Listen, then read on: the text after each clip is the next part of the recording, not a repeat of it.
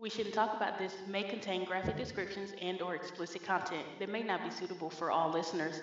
Listener discretion is advised.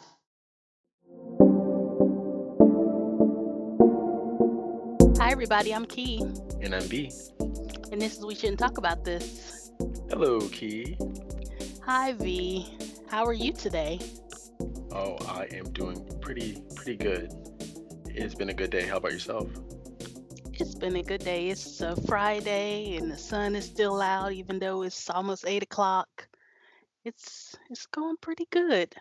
But I do want to say I apologize in advance to anyone who was disappointed we didn't have an episode last week. It was one hundred percent my fault. I had a lot on my plate and I just could not record.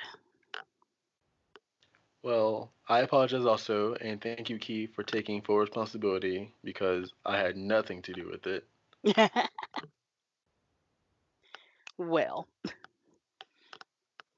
thanks for, I guess I threw myself under the bus, but thanks for not trying to stop the bus. You just full speed ahead. Yeah, I'll, I will attest to the situation. Yeah, that bus was going, and I let it go. I didn't do nothing. So... when Speed three comes out, we know who to cast. Wait, wasn't there? Was there already a Speed three? I no. Speed two was the boat. Yeah, Speed three. You're number one because you will not slow down. Let the bus keep it moving. Speed Speed three had a trailer. Oh, but it, it, may, it, may, it may have been it may have been a fake trailer though. Oh, well, whichever one is next, make sure you audition for it. Got it. I'll be there with Keanu. Yes. So we have a treat today for our listeners. If they sit and stay, they'll get this treat. Ooh. I'm guessing I also will get the treat because I have no idea what it is. Well, Key, today we are talking about crimes against prized pets. Oh. Now, could well, you imagine, could you imagine having, uh, like, a dog that you trained and bred perfectly and, like, you know, won awards back-to-back at different shows, but then something dastardly happens to it? Could you imagine? Oh my gosh, I could not. Well, I cannot either because I would go on a manhunt if something happened to any of my pets. I am kind of, sort of on... Okay, I guess I've, I just don't get attached to my pets that tightly. I know, I feel like a horrible person saying that. Yeah, it's crazy. It's like you're the kind of person to name a dog dog. No, no, I'll give it a real name. Like, okay, so I have a lizard, but, you know, she's very sometimey. Sometimes she likes to be cuddly, sometimes she doesn't. And then I'm like, you know, if you just, like, ran out the door, I wouldn't chase you. Like, I, I just wouldn't.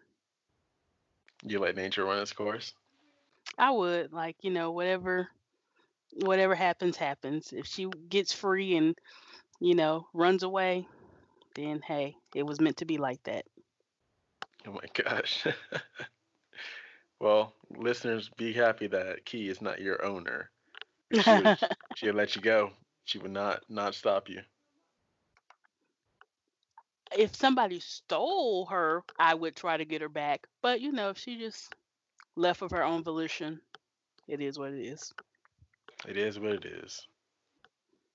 Yeah, I mean, hey, it's her life. If you want to be out there riding the rails and scrounging for food instead of being hand-fed premium worms, that's on you. Who am I to stop you? Very true. Very true. I get that. You know, do you remember the dog we had, Bear? He used to, like, break loose all the time, but he always came back. I think I remember, now, I think I remember Bear. I think so. He was, like, kind of small and fluffy, and he was all black with, like, a white patch, and he was, like, kind of sort of standoffish, but, you know, he was hard-headed, but he was really sweet. It was when we had Max, And yeah, a dog named Max. Maximilian. Oh my gosh, you don't remember Maximilian? I don't think so. The it was the wolf husky. Mm, not ringing any bells. Wow. Oh my gosh. Anyway, Bear and Max, we had both of them at the same time, and Bear used to always like get out and run wild, and he would come back though, but he was super sweet. Like I, I did love Bear, and, and every time I go by that neighborhood we used to live in, I look for him like he will really be out there, even though it's been like twenty years or so. That would be an old dog. It'd be one hundred forty dog years. And he would still probably be running free. Oh, little Bear. Little Bear. Okay, I think this week you should start our journey down a pet thievery or pet missingery lane. Okay, well, I do have a tale. It's not so much, I guess you really wouldn't call it a pet. It was more of a show horse, a race horse. Uh, okay, okay. But, you know, I'm pretty sure that the guy really had attachments to it like a pet. I'm sure he did. one hundred percent sure. At least the person who was taking care of it probably did. So, gather round, children. It's time for a tale of crime. Now, my story is about Shergar, the thoroughbred. And Shergar was a thoroughbred bay colt with a white blaze, which is uh like the front of their face, their nose part, like from the eyes to the nose, that part was white. Four okay. white socks and a walleye. And a walleye is a term used when instead of a full blue eye, the eye um, is partially blue, partially brown. So he was foaled, which means born in horse language. He was foaled on March third, nineteen seventy-eight at Shishun, the oldest continuously operative stud in both Ireland and England, and was the first Irish farm purchased by the Aga Khan family in nineteen twenty-three. It's the private stud of the Aga Khan the fourth, which is um, Prince Shah Karim al-Hassani, and it's near the Carraga Racehorse in County Kildare, Ireland. Shergar was sired by Great Nephew, a British stallion. Shergar's dame was Charmeen, a seventh generation descendant of Mumtaz Mahal, a horse that is described by National Sporting Library as one of the most important brood mares of the twentieth century. She must have been putting out racehorse after racehorse after racehorse, like all her babies. I don't know what you call baby horses. Must have been winners. Yeah, that's pretty impressive. That's pretty impressive. Uh, you know, title to receive. Yeah, like so Shergar came from a good lineage, and he was sent to training with Michael Stoute in nineteen seventy-nine as the Aga Khan's second year of sending horses to England.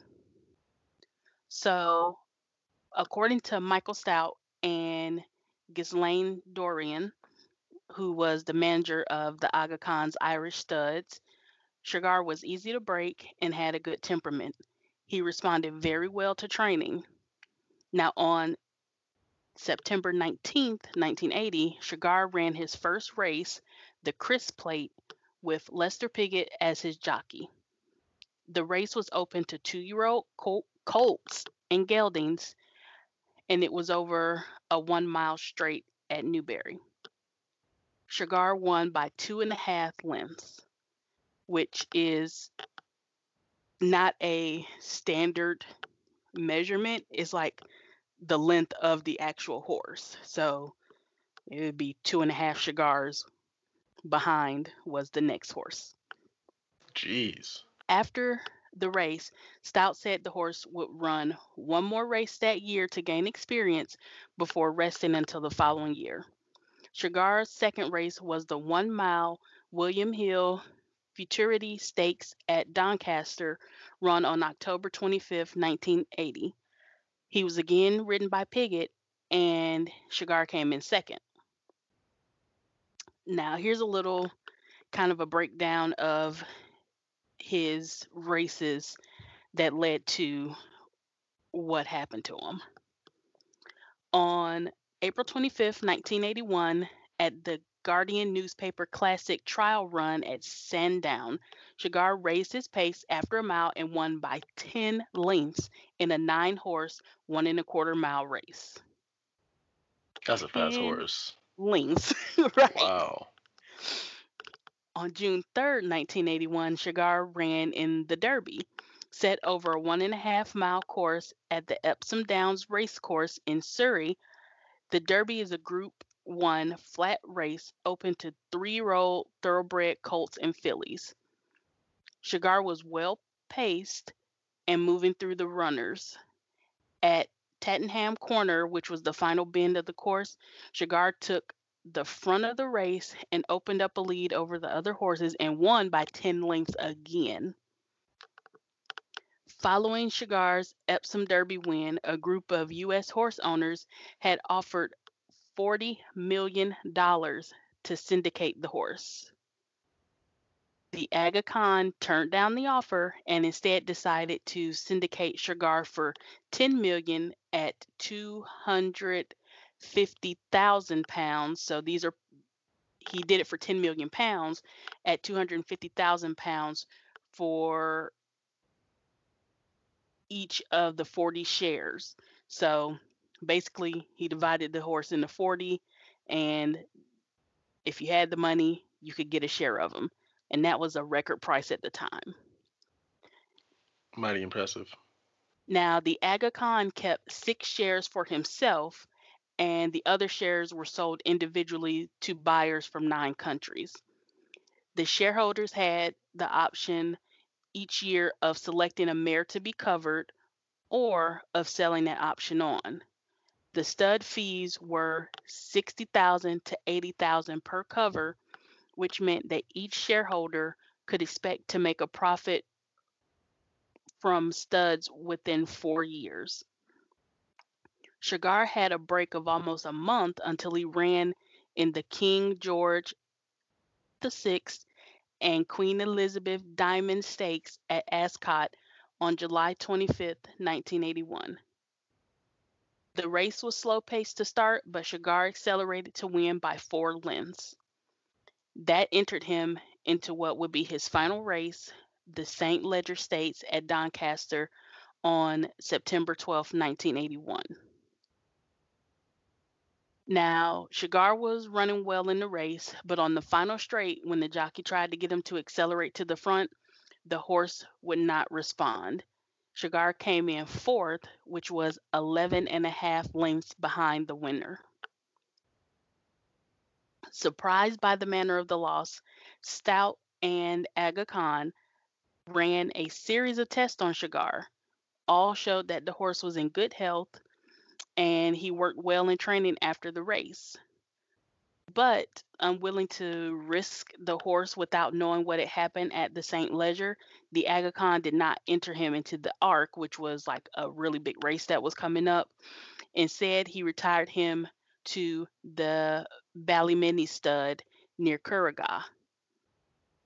So he had a very short-lived season, but he was really a good racehorse. And I, I kind of give it to the Aga Khan, like he was like, he did not want to risk the horse's life by forcing him to run if something was wrong and they just couldn't figure out what. Right, right. So that's why I say I think he really did care about the horse, because, you know, he could have easily been like, okay, well, all the tests are good. Let him race. Yeah, let's get back out here. Right. Let's make me some money. But instead, he, he retired him so that he could just be a stud, which I'm sure very few horses would complain about.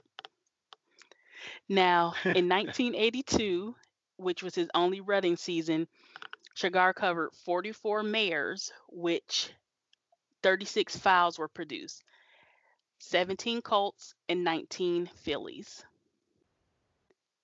At the start of February nineteen eighty-three, Shergar's second stud season was about to begin, and he was in high demand and had a full book of fifty-five mares to cover. He was expected to earn one million pounds for the season.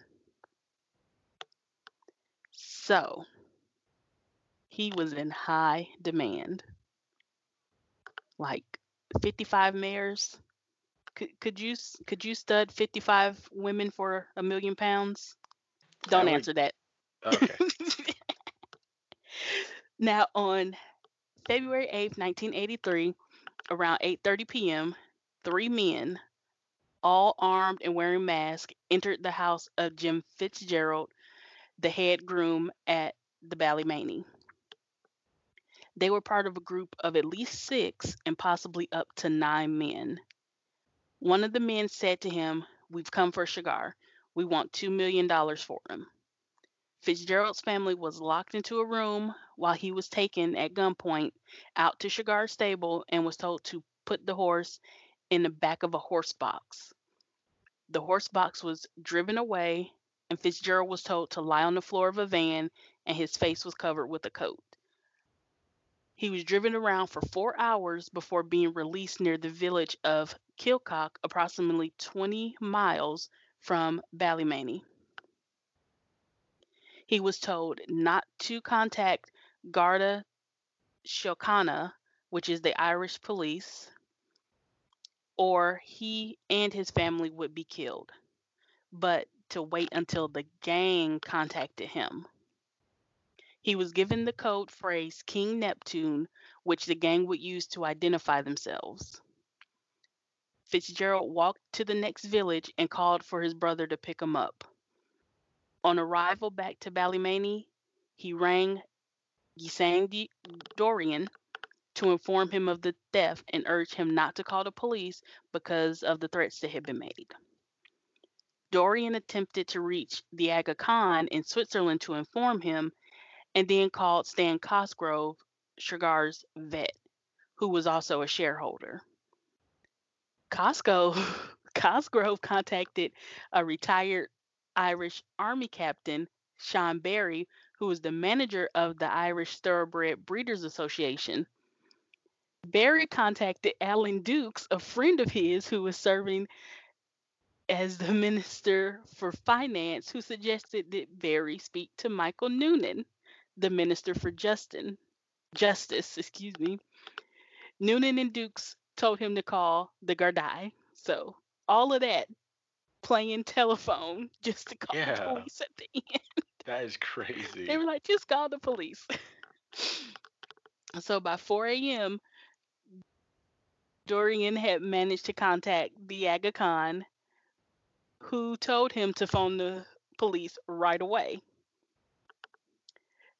They were then contacted, but it was eight hours after Shergar had been stolen and any possible trail had already gone cold. So, the first call from the thieves was on the night Shergar was stolen. Fitzgerald was not back at the Ballymany at that time and had not had the chance to tell the news of the theft to anyone. The call was um, basically pointless because, like, nobody knew what was going on. So the next call was to Jeremy Maxwell, a horse trainer based in Northern Ireland. The caller demanded forty thousand pounds, although his figure was later raised to fifty-two thousand pounds. Maxwell was told that the negotiations would only be with three British racehorse journalists, Derek Thompson and John Oakesy of I T V and Peter Campling for, from The Sun. The men were told to be at the Europa Hotel in central Belfast by Thursday evening. Now, for those who don't know, the Europa was known as the most bombed hotel in Europe after having suffered multiple bomb attacks during what the time that was called the Troubles. The Troubles. Yes. So, when the three sports journalists arrived at the Europa, they were contacted by phone and told to go to the Maxwell's house and await further calls. There were a series of calls to the Maxwell's house later that night, and at one thirty a.m., Thompson managed to keep the caller talking for over ninety seconds, which would have been enough to trace the call, but he was told that the person who was doing the call intercepts had finished his shift at midnight and gone home. So what? Yeah. Oh my gosh. So at seven a.m. on February twelfth, another call was put through to Maxwell's house, which said things had gone wrong and Shergar was dead. On that same day, the thieves contacted the negotiators and said that proof had been left at the Rosenair Hotel. When this was picked up, it contained several Polaroids, Polaroid pictures showing Shergar. Some of the pictures showed the horse's head next to a copy of the Irish News dated February eleventh. Cosgrove saw the photograph and confirmed that it was definitely him, although he added it wasn't proof the horse was still alive. At that point, you want to get much more definitive evidence. If you'd seen the complete horse, it would have been different, but this was just the head. Yeah, yeah. So, I mean, one call said, you know, things went awry, the horse is gone. The next call was like, nope, here's proof. He's still alive. We were just playing. So, looks like they just couldn't make up their minds on how to threaten them. Yeah, they weren't they weren't communicating too well on that. No. Now, the telephone call from the thieves to the negotiators at ten forty p.m. on February twelfth, it was explained that the syndicate were not satisfied with the pictures of the horse, which they explained did not constitute enough proof.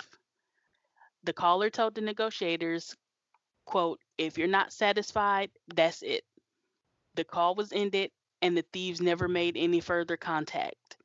The syndicate attempted to reestablish contact with the gang, but there was no response. And they couldn't get back in contact with them. Now, the syndicate committee put together a full report which examined the possible motives behind the theft. They concluded that the theft of Shergar was either either undertaken to create confusion and publicity rather than obtaining money, or that the negotiations were undertaken with naivete. They reached this naivete. conclusion by after taking a number of factors into account. Many of the demands were physically impossible. The ransom demanded demand included one hundred pound notes, which did not exist. What? we right. Want, we want one thousand dollars bills for this guy. In one call at five forty-five p.m.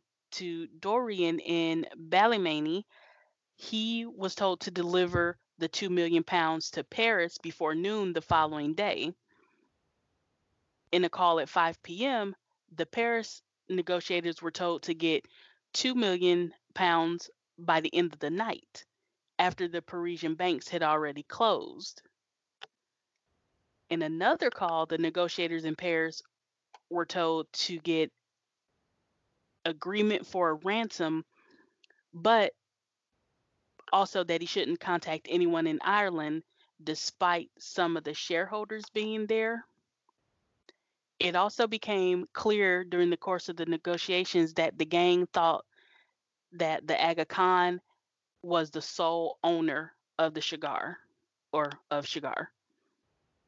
They had no knowledge of the other shareholders and did not take into account the complexity of liaisoning and organizing all thirty-five shareholders into a position of agreement, which would be, you know, hard to get them to agree, because, you know, you can't negotiate or pay on behalf of the others. You're never one hundred percent sure that Shergar would even be returned after the money was paid. Right, right. And if the kidnappers' demands were met, it would make every high-value horse in Ireland a target for future thefts. So the shareholders themselves were, like, divided on the approach. Now, uh, Brian Sweeney, a veteran of the American racehorsing industry, thought that, quote, if you ask a mother who had her who had a child that had been kidnapped if a ransom should be paid, I think the answer would be yes, and quickly. Another shareholder, Lord Derby, disagreed and said, quote, if ransom money is paid for this horse, then there is a danger of other horses being kidnapped in the years to come, and that simply cannot be tolerated. So I think I think they both had valid points, like, but again, it's thirty-five people that have to come to an agreement. Yeah, I come to a solid conclusion. That's going to be very, very tough. Right. So that is another thing that led the syndicate to believe that they did not know that Shergar was, like, property of shareholders, not of one sole person, which would be the Aga Khan. Now, Shergar's body has never been recovered or identified. There have been several claims of equine skeletons being that of Shergar, though. Des Leadon, a specialist horse vet with knowledge of equine pathology, has assisted the police in several instances where horses' remains may have been those of Shergar, but unfortunately it was not. However, Leadon retained some strands of hair from Shergar's mane and tail, which he says may contain sufficient D N A to confirm an identification.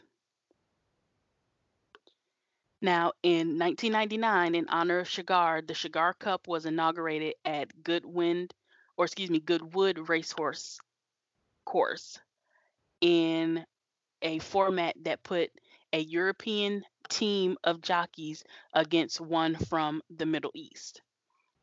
The race was later moved to the Ascot racecourse and is a competition between four teams: Great Britain and Ireland, Europe, and the rest of the world, and an all-woman team.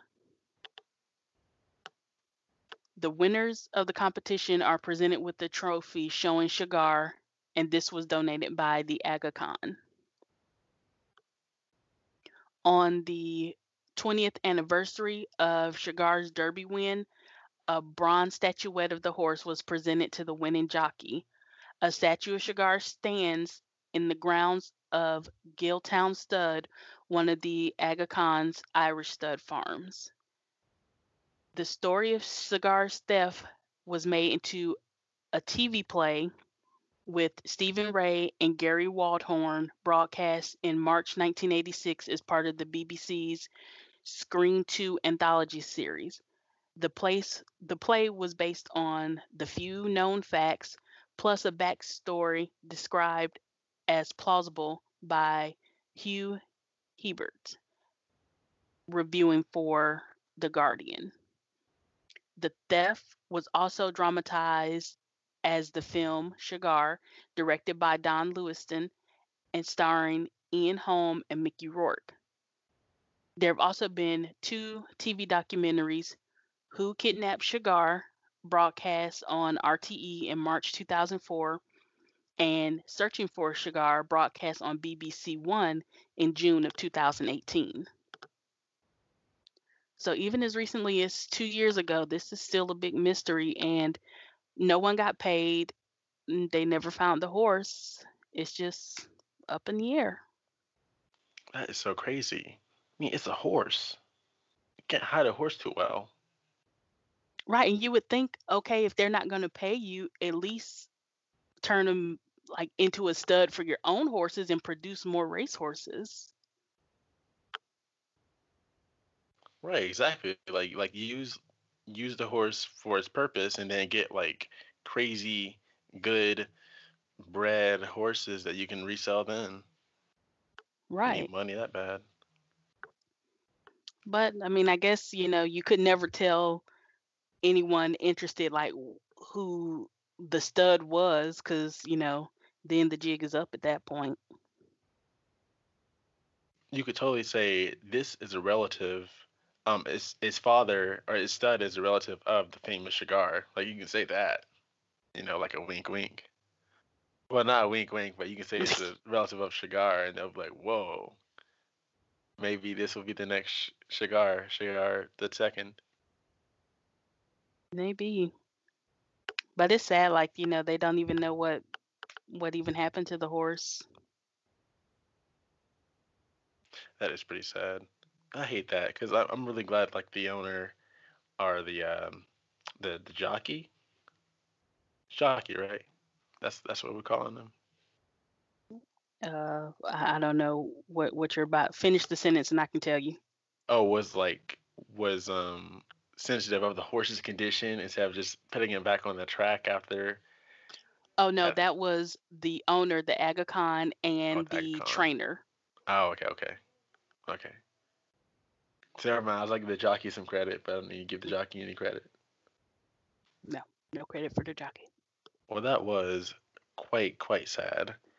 And a mystery, to say the least. Right. And now um, now we're going to downsize our animal to the size of a miniature poodle. Oh. Key, we are going to talk about the story of Masterpiece, the P- the poodle. Okay, I really thought you were going to say Master P, as in the rapper, but okay. I mean, you'll probably say, uh, and a na na na going through this story, but, you know. I refuse. All right. So, so, so. Count Alexis Pulaski was born in nineteen in eighteen ninety-five. He was often referred to as a White Russian, a term applied to anti-communists who fought the Bolsheviks in Russian in the Russian Civil War. Following their defeat, he joined a large movement of exiles, and years later, he landed in America. He landed on American soil in nineteen twenty-six. Pulaski possessed the get the gab. As the Post later remarked, Pulaski is the kind of man who could sell a crate of Boy Scout handbooks to Soviet Union leader Nikita Khrushchev. His wit quickly infused him with the upper echelon of New York society, and he also dabbled in the world of dogdom, selectively breeding and showing Doberman pinschers as he had in Russia since nineteen twelve, while simultaneously running photography and groom businesses to eliminate success. Hmm. But his world would change in nineteen thirty-nine. When he dog sat the poodle of his friend Gilbert Kahn, he immediately fell in love. So he switched breed affinities from Dobermans to poodles and never looked back. He had found his calling. That's a drastic change. I definitely think so, because like Dobermans are very like uh like statuette looking dogs, and like, you know, dogs you don't want to look at for a long time, and then poodles are dogs that you want to just like, oh my gosh, like look at the poodle, look at his hair, like, you know. Poodles like you wanna... are mean though. They are very mean. Yeah, I, I've met a poodle in real life, and it, it like growled at me when I looked at it in its eye, but it was like a regular sized poodle. It was like pretty big. No, our cousin had a, I don't think it was a miniature poodle, but it wasn't big either. It was kind of like, well, maybe it was like miniature because it was kind of on the small side, but that thing was mean. Yeah, yeah. Masterpiece is bigger than a Chihuahua, but he's not a large dog by any means. Probably like a Jack Russell size. Yeah. Okay, then maybe uh, I think darn, I think that dog's name was Coco. Maybe, maybe it was uh, a miniature then, because it, it it really wasn't big, but I, it was mm. like very mean. And uh, our cousin Claude would have to like carry me in the house so the dog wouldn't bite me. Oh man, that's a mean dog. Yeah, yeah. Wonder what's up with poodles. Jeez. I don't know. They just have a bad temperament, I guess. All right. So with financing from his friend Khan and R. Stallsvant Pierpont, another well-to-do heir and poodle man, Pulaski opened Poodles Incorporated at fifty-one West fifty-second Street in Newark, New York in nineteen forty-five, just a couple doors down from the famous and still operating twenty-one Club. Poodles Incorporated combined all the viable canine-related industries of the time, operating as a grooming salon, a boarding kennel, and an assortment of high-end dog furnishings, a Tiffany among dog suppliers, if you will. Ooh la la. But unlike other specialty dog shops, it catered strictly to its breed of choice. That means poodles and poodles only, with extreme prejudice. Wow. Like, so you could come in with like a prize-winning Pomeranian and they'd be like, "Get that trash out of here. We yeah. only serve poodles." Yeah, they would they would scoff at you and spray you with water bottles and everything. It's, This poodle world is a harsh, harsh world. That, I guess the poodle breeders just means the poodles. I guess. The rough the, streets of poodle world. Yeah, you go to New York, New York, those poodles are rough. Mm. This exclusivity inevitably led to a social club vibe to Poodles Incorporated, which also served as a showcase for the dogs Pulaski had begun to breed around what he called the pursuit of happiness philosophy, contending that the poodle's true end in life is to supply his master with a maximum of pleasure. See, this guy has a gift of gab. You, like, that, that's a nice sentence right there. Yeah, but I don't think poodles feel that way, though. I don't think they care. I don't either. Mm-mm. Pulaski achieved his pinnacle upon the birth of a litter on August fourth, nineteen forty-six, as he became quick. completely taken aback by the demeanor, temperament, and charm of its largest pup. After eight weeks of observation and training, he registered the gray dog with the A K C under the resolute name Pulaski's Masterpiece. Later, Pulaski reflected, it was as though Masterpiece himself was the very beginning of the breed. Wow, he was deep into this. He loved Masterpiece. Masterpiece made a grand debut less than a year later in the puppy class at Westminster in nineteen forty-seven. He barely survived a battle with distemper, which is a viral disease causing fever, coughing, and an excessive discharge of mucus. Masterpiece, Masterpiece was sent off to New Jersey to recover for several weeks. Recovered and physically matured, in a short time, he gathered enough points at regional shows to achieve a, ma- a com- championship title and added obedience and utility titles and other few, and other and only a few short weeks after that, which was a record at the time. He was, in fact, the first toy dog to ever achieve the, the three, championship, obedience, and utility. Wow. Yeah, it's crazy. He was... Uh, Pulaski was on it with this dog. He wanted everyone to know who this dog was. He set out to prove the dog's men- mental mettle beyond New York, traveling to Chicago, Saint Louis, and Los Angeles, where he was allegedly welcomed by parties of up to one hundred guests and an equal number of dogs. I believe it. Pulaski deemed Masterpiece um, destined for even greater things beyond the sport. Pulaski des- devised, devised a singular, rigid masculine cut for Masterpiece, exposing only the midriff, which he hoped would cast the dog in a less pigeonholing light than the pom-pom continental cut required in the show ring. So even he even went beyond the regulation to have the regular poodle cut. He was like, no, no, no. Masterpiece is going to show his midriff, and that's it. Okay. Yeah, he, Masterpiece set his own standards. So I get with see. the program. Pulaski commissioned a complete set of clothes also, both amusing and serviceable, including pajamas, bathrobes, and raincoats for Masterpiece, with Pulaski serving as full-time press agent. Masterpiece was assigned his own bodyguard, who supervised his diet and head fed him and head fed him during moody spells, a personal beautician who saw to his regular pampering, a former lion tamer who was imported to provide private instruction in party tricks, and a traveling companion, Lucy Kopasek, who saw the world with Masterpiece. A lion tamer? Pulaski is getting out of hand right now. He is getting all the way out of hand. Pulaski's pretty out of pocket right now. All the way. He can't even see the pocket at this point. Cocktail parties at Pulaski's Upper East Side apartment were said to include guests from Mexico, France, Budapest, Boston, San Francisco, L A, and Rio de Janeiro. Representatives from the press, as well as artists, veterinarians, investment bankers, and ladies and gentlemen of leisure. This was in nineteen forty, forty-something, like late nineteen forties. Like, so this is impressive stuff right here. I agree. I wish I could be a lady of leisure. Maybe it's not too late for you. I hope not.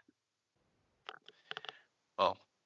Masterpiece would perform on command, walking on his front or hind paws, so he can do a handstand or regular standing, communicating through grunts and growls, famously to the question, "Are you a communist, Masterpiece?"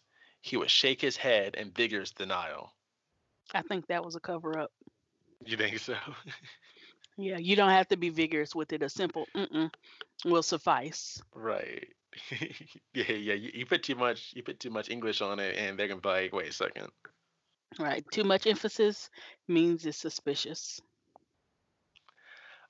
Although disapproving tricks for their own sake, Pulaski claimed that Masterpiece's exceptional mental and muscular apparatus should be regularly exercised and refined.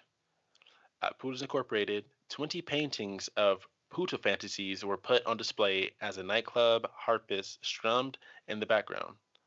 The centerpiece was Masterpiece and his harem atop orn- ornamental cushions, maintaining an elegant tranquility.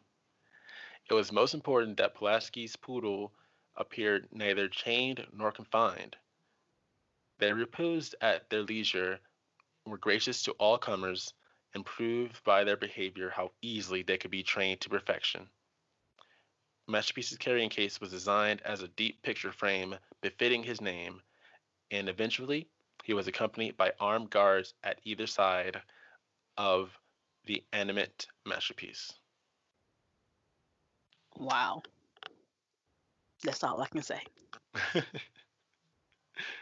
Masterpiece became so famous that Pakistani Prince Ali Khan tried to purchase him as a gift for his actress wife Rita Hay- Hayworth at the sum of twenty-five thousand dollars. Pulaski balked at the thought of parting with his beloved companion, but claimed the purchase price apt, as Masterpiece earned eleven thousand dollars a year as a stud dog and model, necessitating his own bank account at Chase National. Pulaski claimed that he refused by shake of a head, by shake of the head to mate with a female for less than five hundred dollars, and ultimately sired approximately three hundred fifty dogs. Whoa. Yeah, maybe uh, it sure is much easier in the dog world than in the horse world. Yeah, because I think you can only have one horse at a time. Yeah, that's very Possibly, true. Possibly maybe two, but I don't think they have more than that. Mm-hmm. Masterpiece, Masterpiece was said to test and use all the products he endorsed for Poodles Incorporated. Not only shampoos, towels, matches, and bowls, but even a perfume called Kennel Number Nine. Okay, I am so done with this right now. Kennel Number Nine. Kennel Number Nine. I would look that up on eBay, see how much it's going for. That the level of ridiculous that this man is going through. I mean, you you get you get a man with his passion, with his with his drive that Pulaski has, and you're gonna go beyond, above and beyond. He truly did. Masterpiece also appeared as a spokesperson in ads for hosiery, shoes, drapery, and telephones, some of which graced the pages of Vogue magazine. Now, his traveling companion, Lucy um, Kopasek, reported that upon the arrival in Paris, Life magazine photographers started popping up everywhere, and the phone rang off the hook with press requests. Designer Marcel Rochus invited them to a show in which he presented a gray wool robe dress called Masterpiece. The model walked down the runway to the platform, and Kopasek handed her the Masterpiece, whom performed beautifully. At a local dog show, even Masterpiece became unsettled by massive crowds. Like, you know, he would get anxiety. Dogs would get anxiety in big crowds. That's normal. And had to be hoisted atop a fifteen platform awaiting police rescue. Oh my gosh.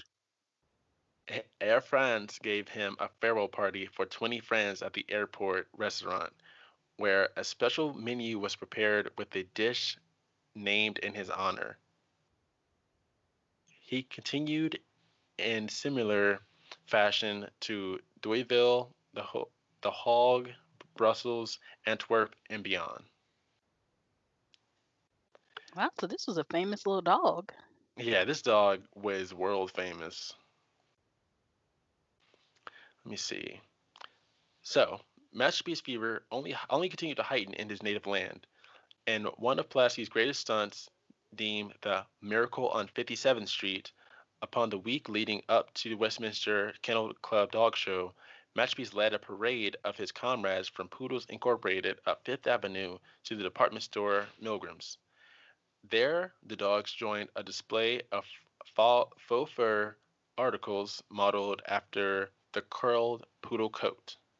From nine in the morning to eight, sorry, from nine in the morning to six at night, a playpen of Pulaski poodles occupied one window, and Masterpiece reclined in his red velvet-lined shadow box another.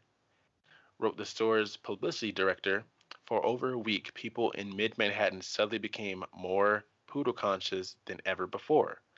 Police were required to control the clamoring crowds. Wow.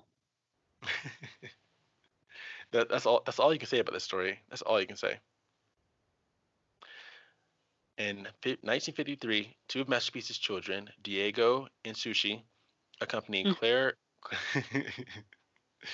You got Diego and you got Sushi.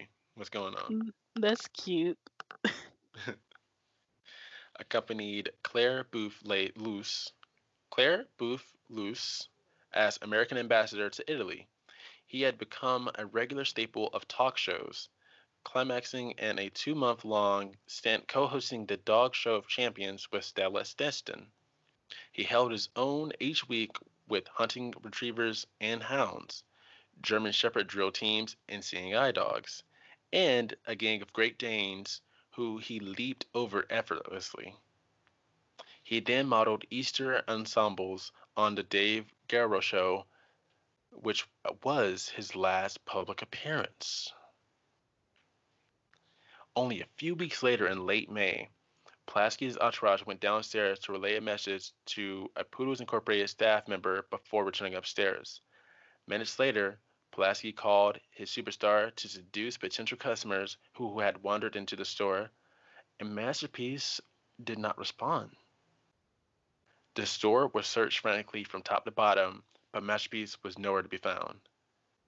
Pulaski recounted the greatest dog in the world had disappeared from the face of the earth. The police were quickly notified. Over a course of several weeks, a thirteen-state alarm was sounded. Newspapers ran headlines, and Gotham Hosiery Company distributed thirty-five hundred flyers seeking the return of its spoke dog. An ample reward was offered with, with promise of no questions asked. Even a puppy sired by Masterpiece was offered in exchange for the return of the Foundation Poodle. I don't want no knockoff Masterpiece. Right. I want the real thing. Oh, we'll give you one of his puppies. I want that. It's not the same. It is not the same. Just Johnny was selected from the remaining Pulaski stock as the dog most resembling his father. He was trotted out on television, on television appearing as appearing with Pulaski, who recounted all of Masterpiece's marked characteristics, pleading for his safe passage back to him. Only one person came forward with credible information, claiming to have seen a small gray poodle leaving Poodles Incorporated with a dark-haired woman in a red coat. A fashionably, a fashionable lady with a poodle dutifully heeling by her side was at that time at that time an increasingly common sight. However, this particular duo had resonated with the witness due to the absence of a leash. Masterpiece would obey anyone who gave commands in dog show fashion, Pulaski reflected. The crime of which there were few clues was even reenacted on the Dave Garraway show, of which Masterpiece was the recurring guest. Ponderously, it showed the, paw- the prize dog being removed from a cage, which is never mentioned in other resemblances of that inf- infamous day. Whether it was a simply a faulty memory, a fib to make the count appear less careless, or hints towards a more sinister cover-up is unknown. And in July second, two thousand nine, another reenactment was made by Comedy Central's Drunk History by co-host Mano Agapian, who recounted the events in history of, of Masterpiece the Poodle. One of one of the craziest theories is perhaps Masterpiece just decided to leave all the pomp and circumstance behind, or at least take a brief respite. It was not the first time he had disappeared. Once at nine months old, he fled into the woods. He was on his own for three days in the New Jersey countryside before returning, pert and perky, to the doorsteps of the kennel. A year later, when Pulaski ran an errand, he trotted out of Poodles Incorporated and fled into traffic into a state into a Park Avenue linen shop, which called the police and returned him home. As Pulaski himself admitted, he undoubtedly realized that such a smart dog had little need of human subject, of, of human supervision. Whether by his own lucid choosing or not, Masterpiece was on to a new adventure from which he would never return.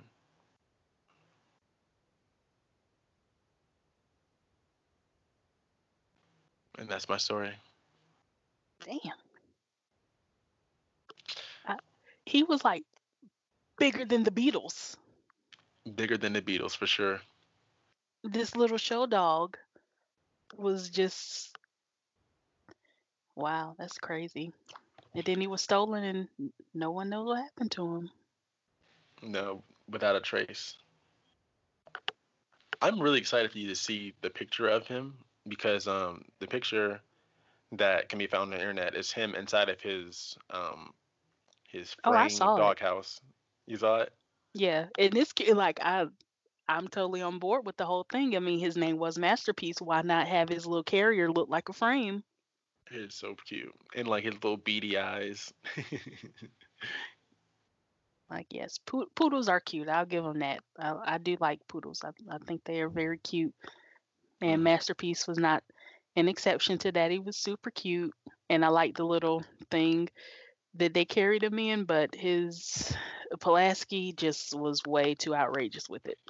If only I could get a whiff of kennel number nine, I'll I'll be good. My life will be complete. Maybe that was like a one jar special. Like just for Masterpiece only. Only for Masterpiece. Yes. Well,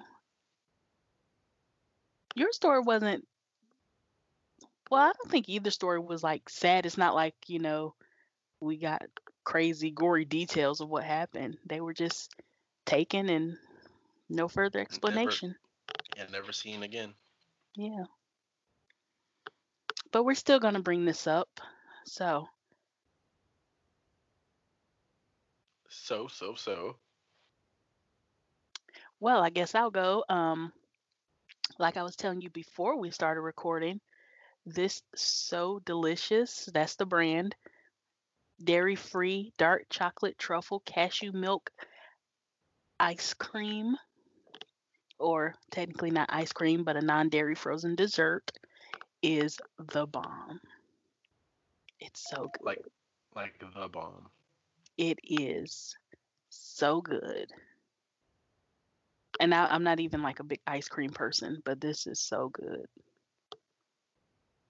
I dig me some ice cream or milkshakes even. Mm. No, I've never been into those like that. This, I just got it because it was dairy free.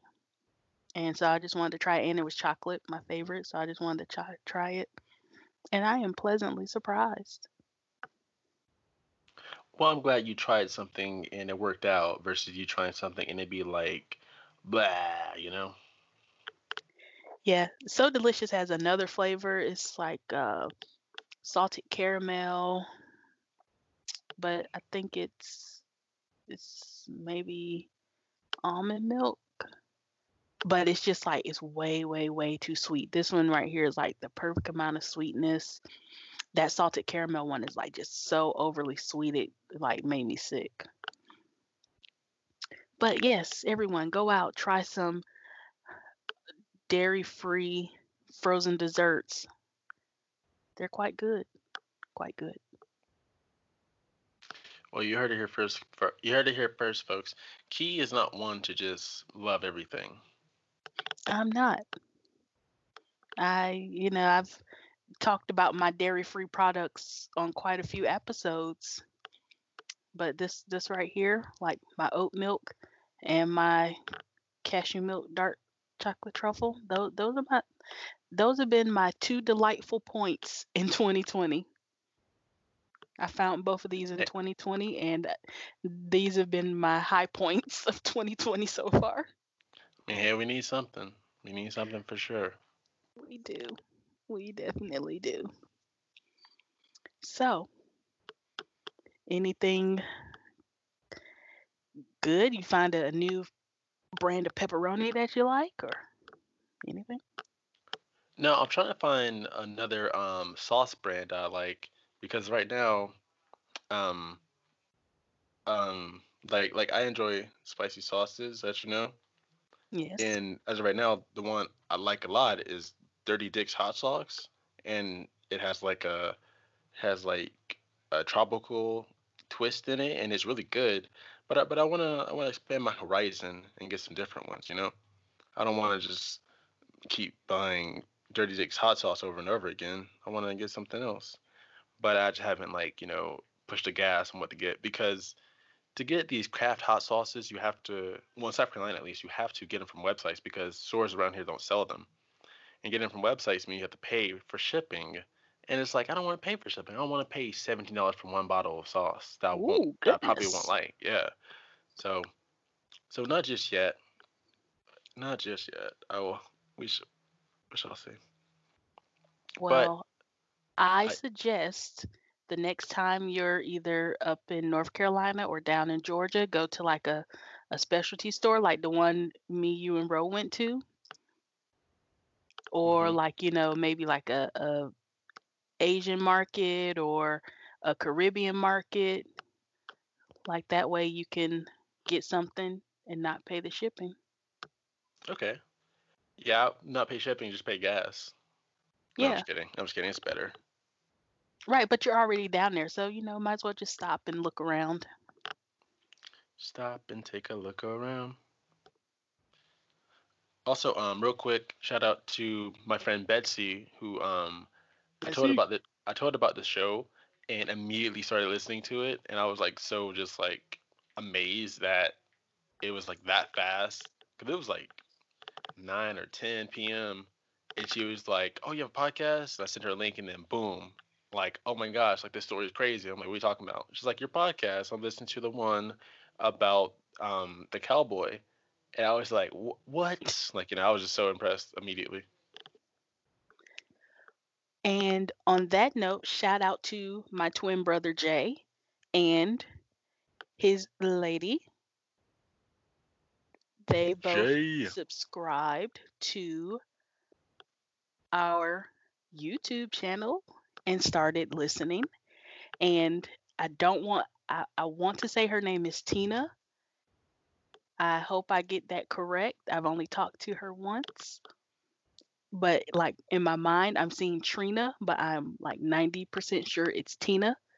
So shout out to the two of you guys. And thanks for being listeners. Trina and Tina, thank you so much. And thanks to any new listeners we may have. Um, our Instagram, WStatPod or WStat underscore pod. That's the same for our Twitter. And we also have a Facebook group, which is We Shouldn't Talk About This Podcast group. Join us. It's lots of fun. And you can also, also email us at we shouldn't talk about this at gmail dot com. And if you are on iOS, um, download Good Pods and keep track of our social on there. Mm, Good Pods. Well, with that being said, I think that wraps up our show. Well, not show ponies, because Masterpiece was not a pony. Pulaski will come chop my kneecaps out for yeah, calling dude. Masterpiece anything but a prize poodle. Exactly, do not. But I guess that concludes our prize pets crimes. So I'm Key. And I'm B. We shouldn't talk about this. Thanks for listening. Bye.